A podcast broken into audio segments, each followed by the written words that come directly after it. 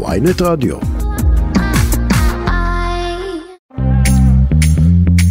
ערב טוב לכם. שבוע טוב, אתם על כסף חדש, התוכנית הכלכלית היומית של ynet רדיו. אני רועי כץ, עורכת את התוכנית שקד אילת, צליל שילוח היא על הביצוע הטכני, ולנו יש תוכנית עמוסה עבורכם. תכף ננסה לברר האם יש אה, קיצוצים והעלאות מיסים בדרך, כי במשרד האוצר צופים גידול חריג בגירעון. אתם יודעים, עד סוף מאי צריך לאשר תקציב מדינה, אבל אה, בינתיים מגלים שמה שקרה פה בשלושת החודשים האחרונים, ובכן זה משנה מאוד את המציאות הכלכלית בישראל, ואולי גם את כל תחזיות הכנסות המדינה, עליהם יתבסס בכלל התקציב הבא. אנחנו נתכונן גם לכנס החירות התשיעי שיתקיים בשבוע הבא בבורסה לניירות ערך בתל אביב. ננסה להבין איך הימין הכלכלי, הליברלי, ש... ממש אלץ את הממשלה הזאת, אה, החלה את עבודתה. מה הוא חושב בינתיים על ארבעה חודשים ראשונים של ממשלה, רמז כנראה שלא דברים טובים במיוחד. אה, נדבר גם אה, תרבות ופיצוי, אחרי שיש סוף סוף סוג של החלטה מול זאפה, לאחר שלא החזירה את מלוא הכסף למי שרכש כרטיסים להופעות שבוטלו בגלל הגבלות קורונה. עכשיו יש הסכם פשרה ואנחנו ננסה להבין גם מה הוא כולל וכמה אנשים זכאים לפיצוי הזה וכמה כסף זה יעלה לזאפה. יש שם הרבה מאוד uh, פרטים וזה גם יעניין הרבה מאוד אנשים שקנו כרטיסים להופעות שהתבטלו בגלל הקורונה ולקראת סוף השעה עוד רגע חוגגים עצמאות אנחנו נדבר על תחום העצמאים שנמצא בצמיחה והאם עצמאים נהנים יותר כמה עצמאים יש בישראל נכון אנחנו יודעים זה עמוד השדרה של כל כלכלה אבל בישראל כמו בישראל קשה מאוד להיות עצמאי עם כל הרגולציה ורישוי עסקים ורשות המיסים ומה לא, אבל זה כאמור לקראת סוף השעה. כסף חדש, אנחנו מתחילים, אומרים שלום ערב טוב לפרשן הכלכלי של ynet וידיעות אחרונות, ערב טוב גד ליאור. ערב טוב. גד, עד סוף מאי צריכה הממשלה לאשר תקציב, אחרת לא תהיה ממשלה, היא תיפול, זה קבוע בחוק. בינתיים מתברר שיכול להיות שהמציאות הכלכלית כתוצאה ממדיניות הממשלה בשלושת החודשים האחרונים היא קצת אה, טופחת על פניהם של אה, אנשי האוצר, ומה, יש קיצוצים והעלאות מיסים בדרך? זה מה שיצטרכו כנראה לעשות, אלא אם יעברו על החוק. מה שקורה כרגע, שיש כלל הוצאה, אסור לחרוג מההוצאה, יש צורך, אם יש איזושהי הוצאה אה, לא צפויה, למצוא לה מימון בתוך התקציב, כרגע לא נמצא מימון בתוך התקציב להמון מיליארדים, ויש בעיה, נוצרה בהחלט בעיה. עד ה-29 במאי צריך לאשר את התקציב, אחרת, כמו שאמרת, הממשלה נופלת, הכנסת מתפזרת, למרות שהממשלה מנסה לשנות את החוק כך שאי אישור תקציב מדינה לא יחייב את פירוק הממשלה ופיזור הכנסת. עכשיו, מה בעצם קרה? הבטיחו הבטחות במשא ומתן הקואליציוני או כל מיני הבטחות אחרות, אבל אה, לא הבטיחו לקיים? אה, מה שקרה זה שלא, שפשוט ממציאים כל יום משהו חדש. עכשיו החליטו שהחרדים, אה, גיל התעסוקה המותרת שלהם יופחת, ובתמורה חיילים יקבלו כסף. אבל לא כל כך עשו את החשבון, הם הבטיחו מה הם יקבלו, ואז התברר שיש, אסור לנו לומר כמה, הרבה חיילים, יותר ממאה, יותר ממאה אלף גם, ושזה עולה המון, המון כסף. ההטבות המובטחות יעלו כנראה, זה כרגע עוד חשבון מאוד לא מדויק, בין שישה לעשרה מיליארד שקל. אבל קורים עוד דברים. איראן מאיימת עלינו, פתאום יורים עלינו לראשונה מאז 2006, עלינו, על ישראל, טילים בגבול הצפון, יש כל מיני איומים ביטחוניים, ומערכת הביטחון חושבת שכנראה יצטרכו עוד שני מיליארד שקל. ואז מגיעים גם ההסכמים הקואליציוניים שעליהם גם רוצים לשלם בריבית דריבית. זאת אומרת, התוספת של שלושה מיליארד שקלים לישיבות ואברכים וכולי לא כל כך מספקת את החרדים ואנחנו שומעים מהכיוון שלהם, יותר נכון באוצר שומעים, כל מיני רמיזות שכנראה יבקשו עוד כמה מאות אבל, מיליונים. אבל כשבראש ועדת הכספים עומד חבר הכנסת משה גפני אה, וברצותו במהלך אה, אישור אה, תקציב וחוק הסדרים הוא יכול באמת להוציא את הנשמה לשר האוצר ולפקידי האוצר, ברור לחלוטין שהוא מחזיק את משרד האוצר בדיוק איפה שכואב. דייקת, אין לי מה להוסיף על מה שאמרת, בדיוק כך, הוא יו"ר ועדת הכספים, הוא יודע למה הוא רוצה את התפקיד הזה.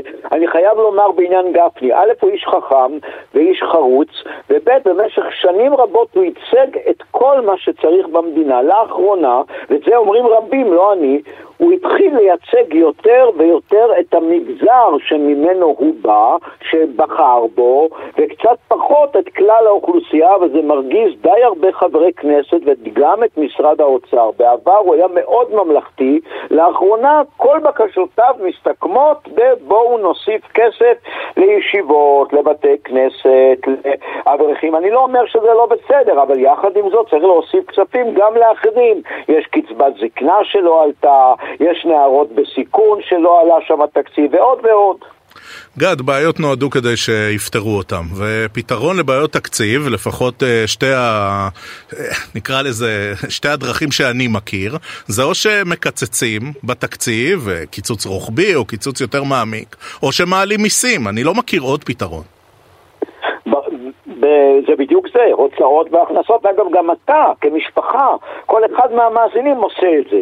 כשיש איזושהי צרה, פתאום התקלקל משהו בבית, פתאום צריך להוציא אלפים, אז מקצצים בהוצאות אחרות, או הולכים לעבוד בעוד מקום, אומרים בוא ננסה להשיג עוד עבודה כדי להרוויח יותר כסף. בדיוק מה שהמדינה עושה. או שהיא תקצץ, זאת אומרת, היא תיתן לנו פחות, נאמר, פחות טיפות חלב בתחום הבריאות, פחות מוסדות לרווחה, יותר צפיפות בכיתות, לא יבנו כיתות. או שהיא תעלה מיסים ובמקום מס ערך מוסף 17 אם תשלם על כל קנייה שלך, למשל, 18 אחוזים. וממה שאתה יודע, זה הפתרונות שמציעים באוצר, שהממשלה הזו תעלה מיסים? אה, זה לא בדיוק פתרונות שהם רוצים, אבל כנראה לא תהיה ברירה. זאת אומרת, או שיעלו מיסים או שיקצצו בתקציב. קיצצו כבר כל כך הרבה. הרי קיצצו אחוז וחצי רק עכשיו. עוד שלושה אחוזים מקצצים בחודש הבא, שזה כבר בגלל ההסכמים הקואליציוניים כבר נקבע. אז עוד קיצוץ של שלושה, ארבעה, חמישה אחוזים, בסוף, לא, בסוף משרד איכות הסביבה ישלם כסף לממשלה ולא יקבל כסף מהממשלה. אגב, אולי, קיצוץ. אה, אתה יודע, אתה הזכרת את משרד איכות הסביבה, שהוא כמובן משרד אה, חשוב ורציני, אבל אה, אתה יודע, לא כדי ליפול לדמגוגיה, אני יכול לחשוב על כמה משרדי ממשלה די מיותרים אם מישהו מחפש לקצץ דווקא שם. יש לי חידה, אני אוהב ללחות חידות, טריוויה. מה למשל תפקידה של מאי גולן? מה בדיוק תפקידה? מה היא עשתה עד עכשיו? יש לה משרד ממשלתי, שרה, מה בדיוק היא עושה? אה, אני, אין לי שום דבר נגדה אישית. אז יש הרבה משרדים כאלה. במשרד האוצר המליצו בנייר עבודה לפני שנים אחדות שבישראל יהיו 12 משרדי ממשלה. אגב, מספר דומה יש בכמה מדינות מאוד קטנות ולא מפותחות. למשל גרמניה והולנד. 12 משרדי ממשלה, לא 32 שרים. עכשיו, זה בזבוז בלתי רגיל. אז זה לא המשכורת של השר או העוזר, זה תשעה עוזרים, זה מבנה, זה רהיטים, זה מאבטחים, זה רכב שרד, זה, זו פעילות, זה נייר מכתבים, אני אומר את הדברים, זאת אומרת, זה, זה משרד. וזה עוד לפני המדפסת של שרת ההסברה. נכון, גד... נכון, הנה, כן, לא, ואז מזמינים, תשמע, איך אפשר בלי להזמין שר אורח, ואז מבקרים אותו ביקור גומלין, ואז צריך לצאת, אם זה להודו או אם זה להולנד, ואז הוא לפעמים נוסע, לרוב נוסע גם מאבטח, וכך הלאה, והעוזרים. זאת אומרת, ברגע שמישהו מתמנה לשר, זה המון, המון, המון הוצאות. והמדינה כל הזמן מבזבזת כספים במקומות שלא צריך, שלא צריך. יש כל מיני, אתה יודע, אני לא רוצה עכשיו לא עניין פוליטי, אבל אני אומר, יש כבישים שבהם נוסעים ביום חמשת אלפים איש. זה מה שנוסעים. שיפסו את הכבישים, בנו קשרים, מה לא? ויש, במקרה, אני מניח שאתה מכיר, גם אני נמצא שם לא פעם, פי גלילות.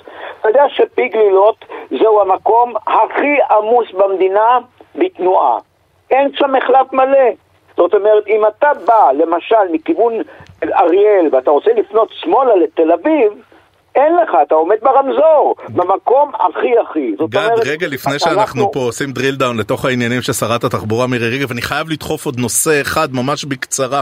שמע, אה, צריך לפתוח שמפניות או בונבוניירות או השד יודע מה, כי הקבינט הכלכלי-חברתי הוא התכנס ל, לראשונה, וזאת הייתה ממשלה שכל הקמפיין שלה היה על יוקר מחיה, וראש הממשלה דיבר על זה כשהוא עשה קמפיין, ודאי ש"ס ומפלגות אחרות. נו, אה, מה היה שם? על מה, על מה דיברו היום?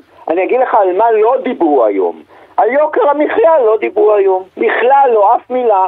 על מה דיברו? על רכבות, על רכבות, על עבודות של הרכבת בשבת, מאוד חשוב, זאת אומרת, mm. חשוב לאנשים דתיים. האם הרכבות שעובדים עליהן בשבת, אגב רובם לא יהודים אלה שעובדים שם, יש שם עובדים זרים ואחרים, אבל אלה שעובדים שם, זה מה שמעניין את תושב קריית שמונה, שאולי צריך אולי לשפר כמה וכמה דברים במדינה כאן כדי שיוקר המחיה שלו יהיה מופחת, אולי למשל בתנועה, אולי למשל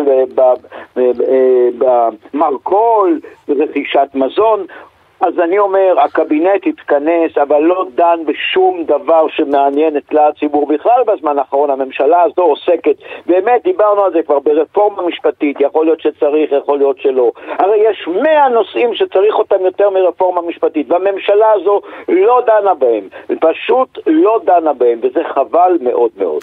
גד ליאור, פרשן כלכלי, ynet וידיעות אחרונות, תודה רבה וערב טוב. תודה גם לך. רוצים להמשיך ולעסוק בתקציב, אומרים שלום, ערב טוב לדוקטור דיוויד דיסטניק. אהלן רועי, מה העניינים? אני בטוב, אתה חבר סגל בכיר בפקולטה לניהול באוניברסיטת תל אביב. דוקטור דיסטניק, אנחנו אה, שומעים על זה שיש אה, התחלה של גירעון, ויש שאלות למה לא צפו אותו קודם, ומדברים אולי על תקציב רוחבי, על קיצוץ רוחבי וכל הדברים האלה, אבל יש שאלה אחת אחורה. כל התקציב הזה נבנה על בסיס צפי הכנסות משנים קודמות, ואלה היו שנים יוצאות מן הכלל בסופו של דבר בכלכלה הישראלית. מה שאנחנו רואים פה בשלושת החודשים האחרונים, זה לא דומה בשום צורה. נכון מאוד, נכון מאוד. אה, הגיע, יצא בשבוע שעבר הדוח של החשב הכללי, אנחנו סך הכל ראינו גביית מיסים ברבעון הראשון של 2023 שהיא נמוכה אה, בכתשעה אחוז ריאלית בהשוואה לגביית המיסים שהייתה ברבעון הראשון של שנת 2022. או oh, וואו. וכן, זה מספרים מאוד משמעותיים.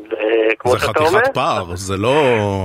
זה פער גדול מאוד, וכמו שאתה אומר, בשפה פשוטה, לא ברור איך התקציב אה, מתכנס. ואני מזכיר שזה גם תקציב שנבנה אחרי שקמה ממשלה חדשה, קמה ממשלה חדשה, יש הסכמים קואליציוניים, יש תיאבון מאוד בריא של השותפות הקואליציוניים, ככה שאת הלחץ רואים משני הצדדים. גם רואי, גם אתה צריך אה, למצוא את הדרך להשביע את התיאבון של השותפות, וגם הכנסות המיסים אה, כנראה לא יהיו. אה, עכשיו, בכל, ש... בכל הכבוד, כשאתה יודע, עושים תקציב למדינה, wishful thinking זאת לא תוכנית עבודה.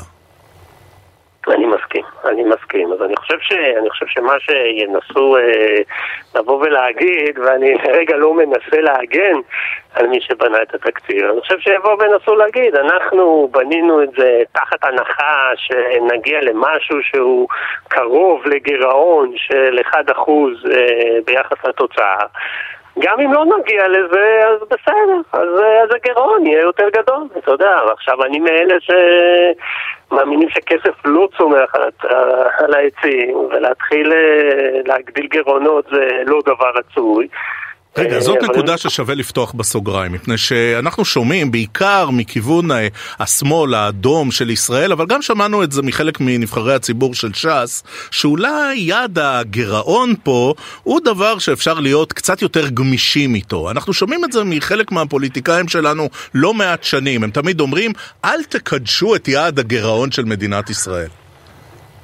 אז אה, כן, אתה יודע, בתיאוריה זה משפט נכון, לא צריך, אה, לא צריך לקדש שום דבר, אבל השאלה היא לטובת מה אתה מגדיל את הגירעון.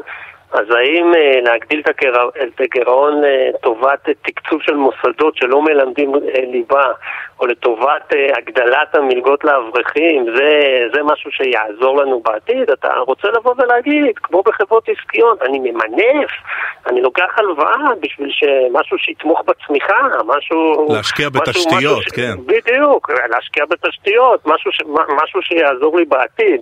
אבל לתקצב יותר מוסדות שלא מלמדים ליבה, זה, זה רק עוד יותר גורם נזק לכלכלה. אז, אז בשביל זה להגדיל את הגירעון? אז אתה מבין מהתשובה שאני לא מהתומכים במהלך הזה. דוקטור דיסטניק, אתה יודע, החודשים האחרונים קצת אה, בלבלו אותנו, אבל בעצם השנים האחרונות היו שנים יוצאות מן הכלל מבחינה כלכלית, בטח השנים לפני הקורונה, ואפילו את שנות הקורונה המשק הישראלי באופן יחסי צלח בצורה... מצטיינת לעומת העולם. יכול להיות שקצת בזבזנו שנים מאוד מאוד טובות כלכלית, לא עשינו פה רפורמות מבניות, לא השקענו בתשתיות, שמנו כסף במקומות שלא היינו צריכים? אין ספק, אתה יודע, ובלי להיכנס כאן יותר מדי לפוליטיקה, אז לפחות הממשלה הקודמת התחילה לעשות כמה דברים, וגם הכהונה שלה נגדעה מהר מאוד, ועכשיו אה, הגיעה ממשלה, שהנה, היום פעם ראשונה, אמרתם ברעיון קודם, התכנס הקבינט, אה, הקבינט חברתי-כלכלי ולא דן בכלל ביוקר מחיה. הגיעה ממשלה שרצה על דבר אחד, על תוכנית משפטית, וכן, זה חלק מהתוצאה, אז אתה יודע, עם דרישות קואליציוניות, אז בונים תקציב, וכן, יהיה בסדר, בעזרת השם, מקווים לטוב. אבל המציאות, המציאות הכלכלית היא ברורה, כן, הריביות שעולות, כל הסביבה העולמית, זה פוגע לך בגבייה, בגביית מיסים מההייטק, זה גובע לך מהגביית מיסים בעסקאות נדל"ן.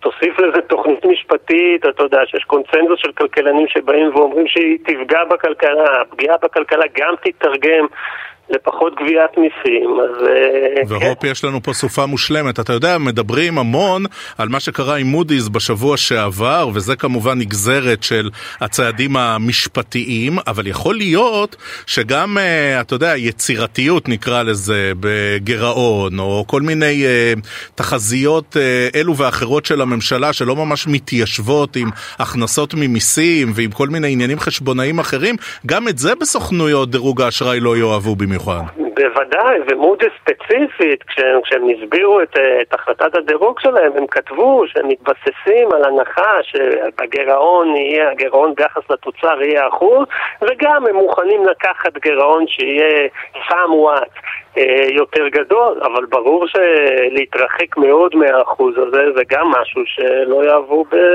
בסוכניות הדירוג, בוודאי. דוקטור אה, בוודאי. דיוויד דיסטניק, חבר סגל בכיר בפקולטה לניהול באוניברסיטת תל אביב. דוקטור דיסטניק, תודה, תודה רבה. תודה לך, ביי ביי. כסף חדש, אנחנו ממשיכים, רוצים להיערך ביחד לכנס החירות התשיעי שיתקיים בשבוע הבא בבורסה לניירות ערך בתל אביב. זה יקרה שבוע ממש מהיום, ביום ראשון הבא. אנחנו אומרים שלום ערב טוב לבועז ארד, שלום אדוני. שלום רב רועי, שלום למאזינים. ממייסדי התנועה הליברלית החדשה, מנהל מרכז עין רן בישראל, ובמידה רבה מי שעומד מאחורי כנס החירות התשיעי. ספר ספר, מה יהיה שם? כן, אז קודם כל, בתקופה שבה אנחנו נמצאים, הכנס הזה הוא כנס נחוץ במיוחד. כיוון שבניגוד למאבקים שאנחנו רואים ברחובות ומעל גלי האתר, אנחנו מגיעים להציע פתרונות ליברליים לסוגיות המרכזיות שמטרידות את רוב אזרחי ישראל בימים אלו. והכנס הוא כנס שכבר אה, מתקיים בשנה התשיעית, ואנו מנסים לקדם פתרונות יסודיים על בסיס הכרה בזכויות אדם, בחירות פרט, בשוק חופשי, בליברליזם, ואלה בעצם המפתחות שיאפשרו לנו גם לרדת מהעצים שעליהם היום אנחנו מתבצרים מבחינה אידיאולוגית. רגע, בועז, בהרבה מאוד בחינות זאת הייתה אמורה להיות ממשלת החלומות שלכם. בצלאל סמוטריץ', שר אוצר, אתה יודע, איש שכשדיברו על המינוי שלו, ארנון בר דוד אמר שהוא ישבית את המשק, כן, מהפחד שיגיע הימני הליברלי אה, בצלאל סמוטריץ', אה, גם מפלגות אחרות, אתה יודע, כמו הליכוד, יש אה, נציגות למחשבה הליברלית, אז איפה בדיוק הבעיה?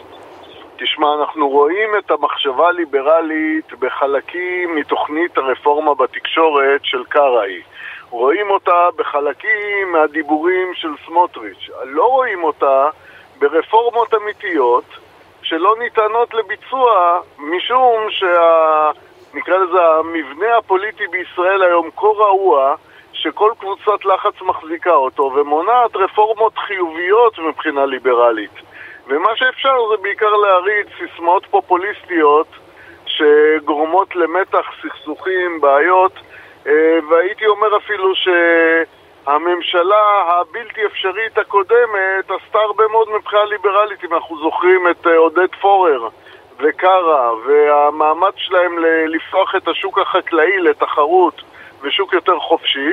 אנחנו לא רואים את זה פה, כיוון שכל קבוצת כוח היום בעצם מחזיקה את הממשלה בצורה שאיננה מאפשרת לה לפעול. ופה נשאלת השאלה המתבקשת, בועז ארד. יכול להיות שזה בכלל לא עניין של שמאל וימין. זאת אומרת, יש בימין אנשים שמחויבים למחשבה ליברלית, ויש בימין גם כאלה שהם שבויים של ועדי עובדים גדולים, או מחויבים ללובי חקלאי. יש בשמאל כאלו, כן, אה, אני, אני זכר כמובן במוסי רז שתמך בצבא אה, מקצועי, ו... כן. בדיוק, וכדומה, שמחויבים לחלק... חלק מהרעיונות הליברליים, ויש כאלה שהם צבועים אדום אדום, אבל זה כבר, זה לא חלוקה דיכוטומית של שמאל-ימין בישראל. ברור, האמת היא שאין ימין כלכלי מובהק בישראל, זה שמאל ושמאל. הליכוד והחרדים אלה סופ... מפלגות סופר שמאלניות, זאת אומרת, אלה מפלגות שמקבלות את העיקרון של אה, חלוקה מחדש של הרכוש פשוט על בסיס מגזרי אולי, ולא על בסיס מעמדי כמו הקומוניסטים של פעם. אבל uh, ההבדל uh, הוא לא הבדל עקרוני, הוא הבדל סמנטי ונקרא לזה קבוצתי שמתייחס לקבוצת כוח פוליטית. אז באמת, אה, הזכרת את המפלגות החרדיות, וכשאנחנו נכנסים הרבה פעמים לשיח הזה, אז אתה יודע, כל הדבר הזה נעצר במפלגות החרדיות, זה יכול להיות כמובן אה, אגודה של פעם או אה, ש"ס של היום, שאין מפלגות אדומות אדומות ברגע שזה מגיע לכסף ציבורי נכון. ולקצבאות ולכל מה שקשור לחופש פרט. נכון, ואתה כצד, האינטרסים פה של מי שפועל נגד חירות הפרט עולים בקנה אחד. זאת אומרת, המפלגות החרדיות לא היו רוצות, למשל, שיורידו את גיל הפטור מגיוס חובה, משום שמבחינתם טוב שישבו התלמידים בישיבות ויהיו כלואים בקצבאות ובאתנן של מנהיגי הקהילה, ומצד שני, המפלגות הלאומניות יותר לא מוכנות שלא יהיה גיוס חובה ומנסות להילחם עם הראש בקיר על איזה רעיון של גיוס לכולם, גם אם לא צריך אותו, ואם לא ניתן לבצע אותו אז להמציא כל מיני פתרונות כמו עבודות שירות וכאלה דברים שאין להם שום היגיון כלכלי, רק נזק כלכלי ועיכוב קריירה. טוב, בוא נדבר רגע על הכנס. כאמור, יום ראשון הבא, 30 אה, אפריל, בבורסה לניירות ערך. מתי זה מתחיל? אנחנו מתחילים ב-10 בבוקר ומסיימים ב-6 בערב, ובמסגרת הכנס הזה יופיע ערן ברטל, שהיה העורך, הכלכל... העורך הכלכלי של מקור ראשון, של אה, כן, ישראל כן. היום, ולפני כן במקור ראשון, ויעביר הרצאה מיוחדת לזכרו של אה, דניאל דורון, שהיה מחלוצי הקידום של שוק חופשי בישראל. אה, יופיעו נציגי הממשלה, גם קראי וגם...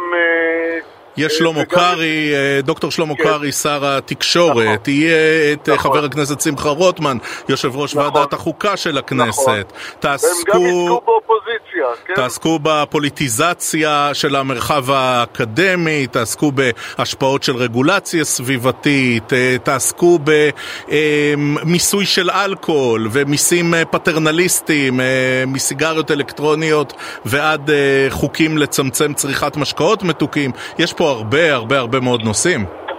נכון, יהיה הרבה מאוד נושאים, יהיו דוכנים של ארגונים שפועלים לקידום השוק החופשי בישראל, אה, יהיה לנו שלבים של mingling, תהיה גם משלחת בינלאומית שתגיע מארצות הברית ואירופה, שכוללת את סגנית נשיאת הבנק המרכזי האוסטרית ונשיאת בית הספר האוסטרי לכלכלה, אה, נציגים מהסיליקון וואלי, אה, יהיו לנו שם מגוון גדול של אנשים מרתקים, ארגונים מעניינים, דוכנים, הצעות של ספרים. בקיצור, זה יום אינטלקטואלי, גם מרענן, גם כיפי, גם networking. וגם תובנות שיכולות לעזור מאוד במציאות שבה אנחנו חיים. נכון, ולמרות הדימוי של הדיונים שהם בעיקר כלכליים, לפחות מניסיון השנים הקודמות, יש הרבה הרבה מאוד שיח שהוא שיח ליברלי, והוא שיח זכויות, והוא שיח חובות, והוא שיח uh, מערכת היחסים המאוד מורכבת של הפרט עם המדינה. Uh, נכון, זה הרבה פעמים מגיע גם לכלכלה, אבל לא רק. בועז ארד, ממייסדי התנועה הליברלית החדשה, מנהל מרכז איינרן בישראל, לקראת לקראת כנס החירות התשיעי שיתקיים בשבוע הבא בבורסה בתל אביב. בועז, תודה, תודה רבה. תודה רבה, רועי. כסף חדש, התוכנית הכלכלית היומית של ynet רדיו. עוד רגע נדבר על הסכם הפשרה שזאפה אה, הגיע אליו, ולפיו היא תפצה על הופעות שבוטלו בגלל הקורונה. הרבה מאוד מחזיקי כרטיסים שנותרו בלי הופעה וגם בלי הכסף, וגם לקראת יום העצמאות נדבר על תחום העצמאים בישראל. האם עצמאים בישראל לפחות נהנים יותר או פחות? יש פה הרבה מורכבויות לעשות עסקים במדינת ישראל, הכל הכל. אחרי הפסקה קצרה. עכשיו בוויינט רדיו, כסף חדש, עם רועי כץ. כסף חדש, התוכנית הכלכלית היומית של ynet רדיו, אנחנו ממשיכים, זה לקח הרבה זמן, שלוש שנים, אבל בסוף יש הסכם פשרה בין זאפה ובין רוכשי כרטיסים, ש... ההופעות פשוט בוטלו בגלל הגבלות הקורונה במהלך שנות הקורונה, בטח במהלך השנה הראשונה. אנחנו אומרים שלום, ערב טוב. לעורך הדין יובל עציוני ממשרד עציוני פסי ושות', אתם uh, ייצגתם בתביעה הייצוגית נגד זאפה. שלום, ערב טוב, עורך הדין עציוני. ערב טוב לך, לכל המאזינים. טוב, קח אותנו רגע אחורה, מפני שבזמן אמת היה על זה המון המון דיבור, ואיכשהו, אתה יודע, הדברים ככה קצת נשכחו, חוץ מאשר שיח של רשתות חברתיות. מה היו טענות הטובים, וב... ובכלל, בכמה אנשים מדובר? אה, מספר של אנשים, אה, אין לי לומר לך במדויק, אני מעריך שמדובר בעשרות אלפים של רוכשי כרטיסים. אה, הטענה הייתה פשוטה, הטענה הייתה שנרכשו כרטיסים למספר הופעות, אה, ברגע שנכנסנו לאירוע של הקורונה לא ניתן היה להשיג את זאפה, לא ניתן היה לקבל החזר כספי, לא ניתן היה להבין מה בעצם קורה. אה, על הבסיס הזה הוגשה בזמנו התובנה, לקח קרוב לשנתיים, ממאי 2000, שהוגשה עד שהתובנה הוכרה על ידי בית המשפט המחוזי כתובנה ייצוגית, כלומר כזו שראוי לברר אותה בשם קבוצה של צרכנים שנפגעו כתוצאה מההתנהלות של זאפה. אה, ועכשיו, אה, כעבור כשנה נוספת מאז שהוכרה התביעה כתביעה ייצוגית, במהלך אותה שנה היו מגעים וניסיונות של גישור מתמשכים. בסופו של דבר הצדדים הצליחו להגיע להסכם פשרה אה, שמביא לידי ביטוי מצד אחד את הצורך של הצרכנים לקבל פיצוי על מה שקרה, ומצד שני אה, גם את הנסיבות שהביאו את אה, זאפה למצב הזה. בסופו של דבר זה לא אירוע פשוט לאף גורם, לא בענף הבידור, התעופה ועוד ענפים שנפגעו בצורה קשה ביותר מה... דבר הזה. אז הנה הגענו להסדר פשרה, הוא כפוף כרגע לאישור בית המשפט כמובן. רגע, ספר לנו, מה, מה סוכם באמת בהסדר הפשרה שהגעתם אליו אחרי שנה של מגעים? הסדר הפשרה בעצם אה, מאפשר לצרכנים לקבל אה, שובר למופעים, שובר למימוש למופעים של זאפה, בשיעור של 150% מהמחיר ההזמנה הראשוני, דהיינו אם אה, זוג לצורך העניין רכשו כרטיסים ב-300 שקלים, כעת יהיה להם שובר של 450 שקלים במימוש בכל מועדוני הזאפה. ומעבר לזה יש שובר הנחה של אה, מזון ומשקאות בארבעת אה, מועדוני זאפה העיקריים, שבהם יוכלו לקנות, אה, לקנות, לקנות מוצרים בהנחה של 50% עד לסך של 250 ש"ח במצטבר. או מול הדבר הזה, אפשרות לקבל השבה של 100% מסכום הכרטיס שזה הטבה אה, גדולה לכשלעצמה, בשים לב להסדרי פשרה קודמים שהיו בענף הזה, למשל של אה, תביעה ייצוגית של חברת איבנטים, ששם ההשבה הייתה בשיעור של 82 אחוזים בלבד. כלומר, יש לנו פה השבה של 100 אחוזים. נכון, יגידו, יגידו שאיפה הריבית ואיפה ההצמדה, ואיפה... נכון, זה לא, לא נותן, ההשבה הכספית לא נותנת את המענה שהיו רוצים, אבל ההטבה הגדולה היא בדמות השובר, צרכני תרבות ומופעים.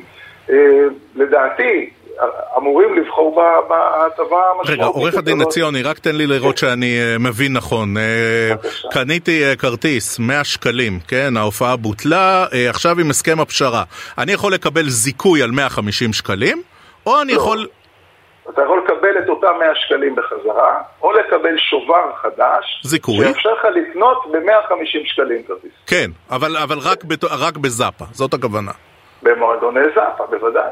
ההסדר פשרה הוא מול זאפה. כן, והיה שם אה, עוד אה, הטבת 50% על אה, מזון ומשקה, אבל רק בארבעה מועדונים, נכון? נכון, נכון. יש הערכה כמה כסף זה יעלה לזאפה? תלוי בשיעור המימוש, תלוי בשיעור המימוש. זה, מהנקודה הזאת בעצם אין לדעת בשלב הזה, רק אחרי שנדע כמה אנשים באמת יבחרו בהטבה הזו, נדע כמה זה עלה להם. עכשיו, צריך לשים לב לנקודה, שאדם שרכש כרטיס לצורך הדוגמה בינואר 2000, ובא לרכוש את אותו כרטיס להופעה דומה היום, מטבע הדברים, המחיר של כרטיס עלה. כלומר, מה שעלה פעם 100 שקלים, בטח היום עולה 110 או 115 או 120 שקלים, לכן השובר הוא 150 אחוז. ולא... שזה אמור לגלם את, ה, את העלייה במחירים. בדיוק, ונקודה מאוד חשובה שלא הזכרנו, זה שהשוברים האלה והטבת מזון ומשקאות היא לתקופה של חמש שנים, כלומר גם מי שהוא במקרה mm. קנה את הכרטיסים אז והיום הוא באיזה שליחות, יש לו זמן, חמש שנים לחזור, לממש, לנצל. ומותר, ואני יכול להעביר את זה לחבר או בן משפחה? אני לא בדקתי, לא, שזה... חשבתי על, לא חשבתי על האפשרות הזו, אבל אני מניח שמי שיש לו שובר, יש לו שובר. אתה מחזיק שובר, אני לא מניח שבודקים תעודת זהות בכניסה.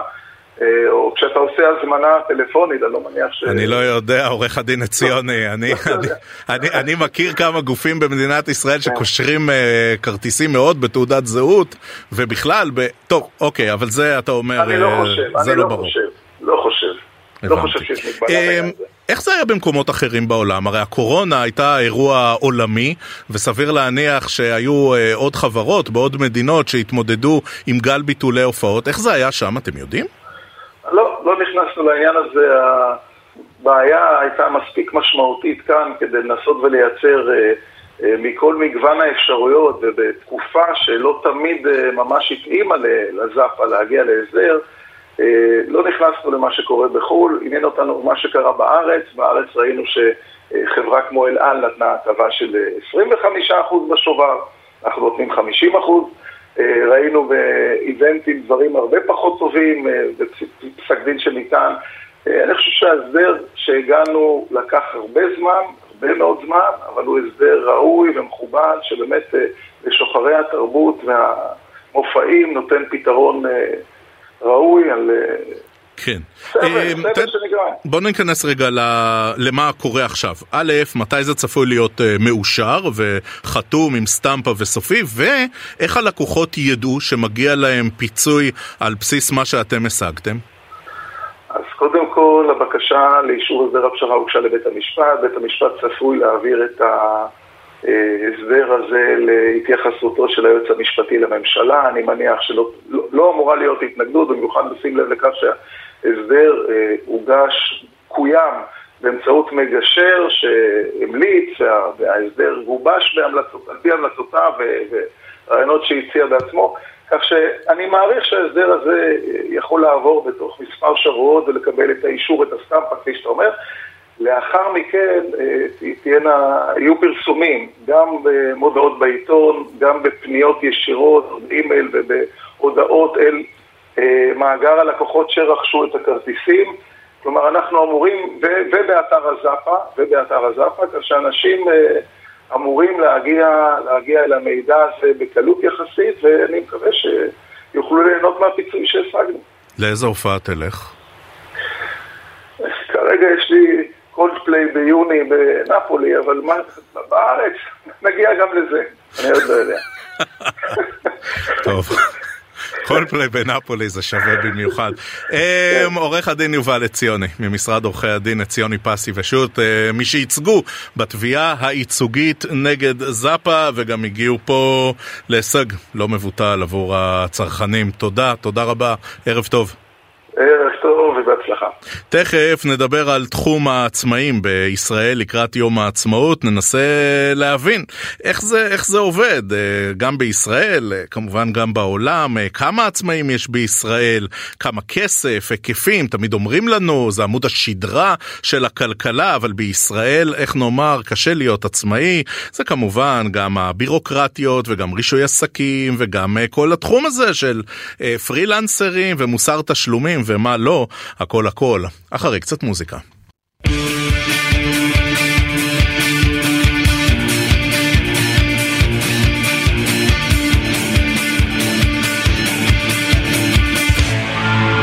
כן, קיט של אלג'יר מובילים אותנו לעניין הבא. היי, hey, יום העצמאות השבוע, אז למה שלא נדבר על תחום עצמאים, אחרי ש-X-Place, שהוא אתר חיפוש עבודות לפרילנסרים ו-AllJobs ביצעו סקר ומצאו ש... תכף נדבר על מה הם מצאו. אנחנו אומרים שלום למנהלת תחום קריירה ב-AllJobs ו-X-Place, שלום ליאת בן תורה שושן. היי רועי. שלומך? מצוין, שלומך? לא רע. לא רע. יש לי עניין במיוחד באייטם הזה, כי אני גם שכיר וגם עצמאי, ואני יודע שלהיות עצמאי בישראל זה מורכב. נכון, יש לזה את היתרונות של זה ואת החסרונות של זה, אבל אנחנו רואים שזאת מגמה שבאמת אה, הולכת אה, ועולה ומתפתחת. ולכבוד יום העצמאות הקרב ובא, אז באמת X-Place מבית אולג'וב זרחה אה, סקר כדי באמת לשקף את הנתונים בכל הקשור לתחום העצמאים בארץ. Mm-hmm. ואם אנחנו מסתכלים עם עוף הציפור, אז 280 אלף, יש לנו 280 אלף עצמאים בשוק ועוד 160 אלף אה, עוסקים זעירים ואנחנו רואים שהמגמה הזאת היא מגמה אה, הולכת ועולה, אנחנו רואים מספרים, את זה גם בעולם, מספרים משמעותיים, 280 אלף עצמאים ו-160 אלף עסקים זעירים שהם עסקים נכון. שמה, מעסיקים אה, עובד עד כמה? נכון, בין עובד לארבעה עובדים, אוקיי. ואם אנחנו מסתכלים על, על מה שנקרא התרומה שלהם, אז אנחנו רואים שהם מהווים 23 אחוזים משוק העבודה בישראל ו-21% מהתוצר העסקי, אבל אני חושבת שבעצם אה, הנושא המעניין זה שאנחנו רואים יותר ויותר גם מעסיקים שבסופו של דבר מוכנים לעבוד אה, עם פרילנסרים. 40% מקרב המעסיקים מעידים על עצמם ככאלה שעובדים או עבדו לפחות פעם אחת עם פרילנסרים וכמובן מעוניינים לעבוד איתם בהמשך. אין ספק שהקורונה שהגיעה אלינו האיצה את המגמה הזאת כמו עוד מגמות טובות ורבות ונתנה לה פוש משמעותי גם אם זה הנושא של ההיצע והביקוש שראינו שבאמת היה קשה בתקופת ה... אחרי תקופת הקורונה לגייס עובדים טובים ומעסיקים שלא הצליחו למצוא עובדים בחרו ב- לעבוד עם פרילנסרים וראו כי טוב, ראו כי טוב כי מדובר בכוח מקצועי, ממוקד, שבעצם אתה לוקח אה, פרויקטים פרטניים ומשלם עליהם ומקבל תוצר טוב. ובתוך הפעילות של, שלנו... רגע, ליאת, ושל... אבל, אבל יש פה גם שינוי uh, תפיסתי, כי בדור של ההורים שלנו ושל סבא וסבתא שלנו, את יודעת, הם הסתכלו על... אה, את המונח פרילנס הם לא הכירו, אבל המונח עצמאי היה... המשמעות שלו הייתה סכנה. תמיד אמרו לך, תעבוד בעבודה מסודרת, שיהיה תלוש, אה, פנסיה, תצא ל... תוכל לקחת משכנתה. ופה יש לנו שינוי תפיסתי, כמעט תודעתי עמוק. נכון. חושבת שהדור של ההורים שלנו, כל מה שקשור לתעסוקה, אה, זה באמת אה, המון דברים השתנו מאז. והיום, הדור של היום, אגב, אחד הדברים היפים שראינו בקורונה ומשקף את השינוי התודעתי הזה, שבעבר פרילנס היה מי שעשה קריירה שנייה, שהיה אוטוריטה, שהגיע באמת לגילאים ה... ה-30, 40, 50, ורק אז ראינו יוצאים לפרילנס. בקורונה ראינו את מנעד הגילאים מתרחב. אתה יכול לראות ש-16% הם בין בני 18 ל-30. Mm. והיום, מאחר ויש את, אתה יודע, את עידן האי-קומרס והאינטרנט, ולא מעט צעירים, בטח בתקופת הקורונה, או בכלל בגילאים מאוד מגוונים, ראו שאפשר לתת שירותים מהבית. אז רגע, נתת לנו, נתת לנו גילאים, בואי נדבר מקצועות ותחומים. באילו מקצועות יש יותר עצמאים בישראל? אז המקצועות שאנחנו רואים יותר עצמאים בישראל זה באמת בעולמות של פרסום ושיווק, בטח שיווק דיגיטלי ומכירות. אנחנו רואים המון עצמאים בעולמות של אדריכלות ועיצוב אופנה, גם עולמות של גרפיקה וכתיבה ועריכה של תוכן, עם דגש עוד פעם בעולמות הטכנולוגיים, מה שנקרא הוובים, אתרי אינטרנט, ואנחנו גם רואים עצמאים בעולמות של כספים וכלכלה וביטוח, ואתה, אנחנו רואים טווח מאוד מאוד רחב של תפקידים שאנשים היום מעניקים מהשירותים כפרילנסרים, ואתה שיתפת בתחילת השיחה שאתה גם עצמאי וגם שכיר, וגם זה מאוד מציין את עתיד שוק התעסוקה, כי היום אפשר להיות גם וגם. על אף שבסקר אנחנו רואים שגם היום מרבית העצמאים הם בעיקר עצמאים. בדקתם אה, מגדר? בדקתם אה, תחומים אחרים? יש פרופיל? נגיד אה, גברים הם נועזים יותר בהליכה לכיוון של עצמאים? אולי נשים יותר? איך זה במגזרים שהם בכלל שמרניים יותר, כמו המגזר הדתי-חרדי או המגזר הערבי? אם אני מתייחסת רגע לנושא המגדרי, גברים ונשים, אז אנחנו רואים שיש יותר נשים מגברים כפרילנסריות, 60 אחוז אה, אה, הם בעצם מהנשים, הם, או יותר נכון מה... בין גברים לנשים הם פרילנסריות ואנחנו יכולים לראות שאחד מהנתונים דווקא בהסתכלות המגדרית שהם בעינינו נתונים לא מאוד משמחים זה דווקא הפערים בין השכר של נשים וגברים, אנחנו מדברים על פערים של כ-30 נשמרים גם בעבודה כפרילנסרים אם אנחנו מסתכלים רגע מבחינת מגדר. אם אני מסתכלת מבחינת דמוגרפיה אז 57% באמת אה, מתגוררים באזור המרכז, בתל אביב, באזור השרון. אה, דווקא אם היינו רוצים לחשוב שיש פרילנסרים אה, באזורים דמוגרפיים יותר כן, בעיקר בגלל העניין הזה שאפשר לעבוד מהבית ולאו דווקא מהמשרד, אז אתה אומר, טוב, נכון. יכול, להיות ש... יכול להיות שמישהו יגור במצפה בגליל ויעשה קריירה מופלאה באזור המרכז, אבל לא, זה לא ככה. נכון, אנחנו רואים שיותר מ-50% הם בעצם אה, מתגוררים באזור אה, תל אביב, השרון והמרכז, ולא כמו שהיינו צופים שזו תהיה באמת אה, עבודה פריפריאלית. אני מעריכה שיש גם כמובן עבודות מהבית גם בפריפריה, אבל עיקר ההתמקדות הדמוגרפית היא באזור המרכז והשרון. כשאנחנו דווקא מסתכלים על שינויים בתחומים, תחומים שנמצאים בעלייה בעבודה בפרילנס, אז אנחנו כן רואים שכל העולם של עורכי וידאו הוא מאוד אה, עולה. כל הנושא, אני, אפשר לחבר את זה לכל הנושא של הסרטוני טיק טוק והריליסים. אה, אה, יש, ביקוש, יש זה... ביקוש לתוכן ויזואלי דיגיטלי. אה, בדקה שנותרה לנו, ליאת נכון. בבקשה, אה, מה לגבי השכלה? זאת אומרת, יש איזה דיבור על זה שתקשיבו, לא צריך כבר תואר ראשון, ואם הייתם באיזה יחידה טכנולוגית בצבא, אז בכלל אל תבזבזו את הזמן ותממשו את עצמכם ותוציאו בוכטות. איך, איך אתם קושרים ככה בין אה, מי שבוחר להיות פרילנס עצמאי, במיוחד במקצועות החדשים, ובין השכלה? אז uh, uh, בסקר של אקספס אנחנו רואים שגם מבחינת השכלה, פרילנסרים, ההשכלה שלהם הם מאוד משכילים, ההשכלה שלהם גבוהה ביחס לאוכלוסייה, ההשכלה באוכלוסייה הכללית. 40% יהיו בעלי תואר ראשון ו-20% יהיו בעלי תואר שני ומעלה, שהממוצע אגב בתואר ראשון באוכלוסייה הכללית עומד ל-34%, בתואר שני עומד על 14% באוכלוסייה הכללית, אז בסופו של דבר אנחנו החבר'ה האלה כן אה, משכילים, בעלי השכלה אקדמית, אה, אבל יחד עם זאת, וזה גם היופי, אתה יכול להיות גם משכיל וגם לרכוש, היום יש היום המון אפשרויות מעבר להשכלות האקדמיות, לרכוש קורסים, בטח בדיגיטל, בטח אה, בעולמות של עיצוב, ומתוך זה גם להיות מסוגל לפתוח עוד צוהר לעשייה אה, כפרילנס. אז הנה, יום העצמאות ויום העצמאים, ויש אה, סיבות לאופטימיות. ליאת בן תורה שושן, מנהלת תחום קריירה ב-all jobs ו-X Place מבית all jobs. תודה רבה, השכלנו. תודה. אנחנו מסכמים את כסף חדש גם ליום וגם לשבוע, מפני שאנחנו חוזרים רק ביום ראשון הבא. מיד אחרינו, דודו ארז, יואב רבינוביץ', יסכמו פה יום. אני רועי כץ, נגיד תודה לשקד אילת על העריכה, לצליל שילוח שהייתה על הביצוע הטכני. המשך האזנה נעימה לכם ושיהיה לכם המון המון כסף חדש.